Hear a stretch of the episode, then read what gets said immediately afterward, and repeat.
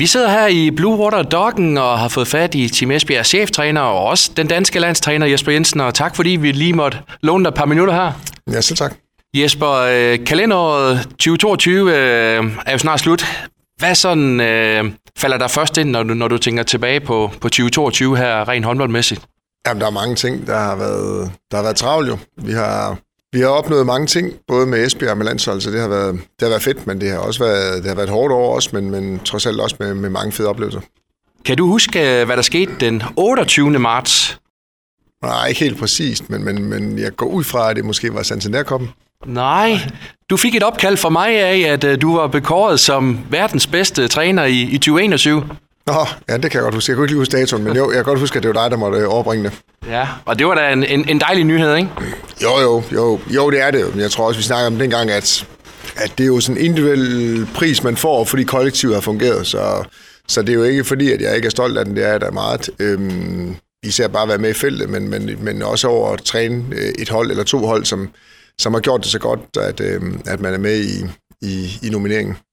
Og Jesper, hvis vi så retter fokus mod Team Esbjerg, I bliver pokalmester, I får sølvmedaljer i ligaen og nummer 4 i, i Champions League. Er det øh, overordnet tilfredsstillende for dig? Ja, det er det. det er, vi er selvfølgelig ærgerlige over, at vi tabte i uh, sidste sekund over i, i Odense i 3. DM-finalen. Den havde betydet rigtig meget for os. Så havde det været en perfekt sæson, men jeg synes alt i alt, så, så det, at vi har spillet os op i den, den liga, som vi har spillet os op i, og været med i Final Four som det første hold i mange år i Danmark, øh, i Champions League, det, det må sige at være ekstraordinært. Øhm, og jeg synes, ja, vi kunne godt have, vi kunne have været lidt skarpere dernede, så, så havde vi måske også noget helt til finalen, men, men alt i alt, så må vi bare sige, at sæsonen som helhed med at, at blive vinder af Santander-koppen, øh, altså vores pokalturnering, og, og DM sølv efter tredje kamp i sidste sekund, og, og, så, og så være med i Final Four, det må vist, det må vist være mere end godkendt. Tænker du, at 2022 kan blive overgået af 2023? Ja, det håber man jo altid, men jeg tror, det som, man, det, som 2022 i hvert fald vil stå for mig, det er, at vi tog et af de allersværeste skridt, der er nemlig at spille sig fra top 12-14 stykker i verden, og så op til, til top 4. Og så kan det godt være, at vi reelt måske kun var et top 6 hold, men jeg synes stadigvæk, det at at Rejstad øh, er her, at Rejstad for, forlænger, øh, at Nora Mørk øh, kommer til klubben, at Katrine Heindal kommer til klubben. Det viser, at vi er nået et, et stort skridt, og at vi er kommet at vi er kommet så langt op, at vi er interessante for, for nogle af de bedste spillere i verden. Hvis vi så retter fokus på landsholdet, kommer hjem med EM-sølvmedaljer, I får slået Norge undervejs, men taber så også til dem i, i, i finalen. Altså, hvad var det for, for en slutrunde? Ja, det var en hård slutrunde, fordi at vi startede med at tabe åbningskampen til Slovenien. Vi vidste godt, det ville blive svært. Vi synes ikke helt, at vi fik præsteret i første runde, så, eller i åbningskampen der.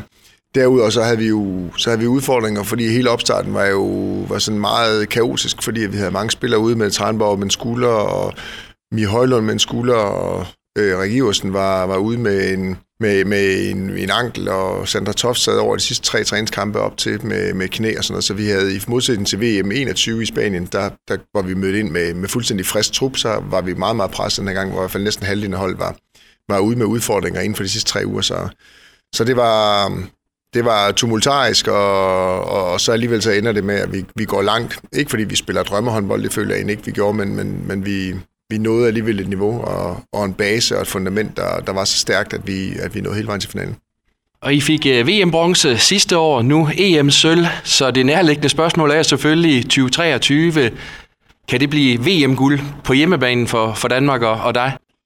Jamen, det er, jo, det er jo dumt at svare ja, men altså, når du spørger, om det kan lade sig gøre, så, så kan det godt lade sig gøre. Vi var jo tæt på Norge nu her, og hvis vi så lige får øh, 10.000 mennesker i ryggen op i boksen, men, men derfor skal man stadigvæk til finalen, og der var også mange gange, vi kunne have snublet. Vi taber øh, til Slovenien, vi taber to træningskampe til Holland lige op til, vi, øh, vi var tæt på at tabe til, til Ungarn, som så måske har sendt os ud. Så, så vi var alligevel presset undervejs. Så, så jeg står ikke og tænker, at, øh, at, at det er givet en finale øh, til Danmark, men jeg tror, vi skal være rigtig, rigtig stolte, hvis vi igen kan nå en semifinal. Og når vi så, hvis vi så når det til, så, så tror jeg også på, på, på ordsproget om, at alt kan ske.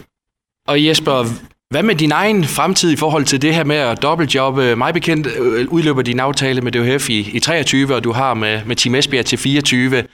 Kan du blive ved med at holde til det, og i de her at have begge kasketter på?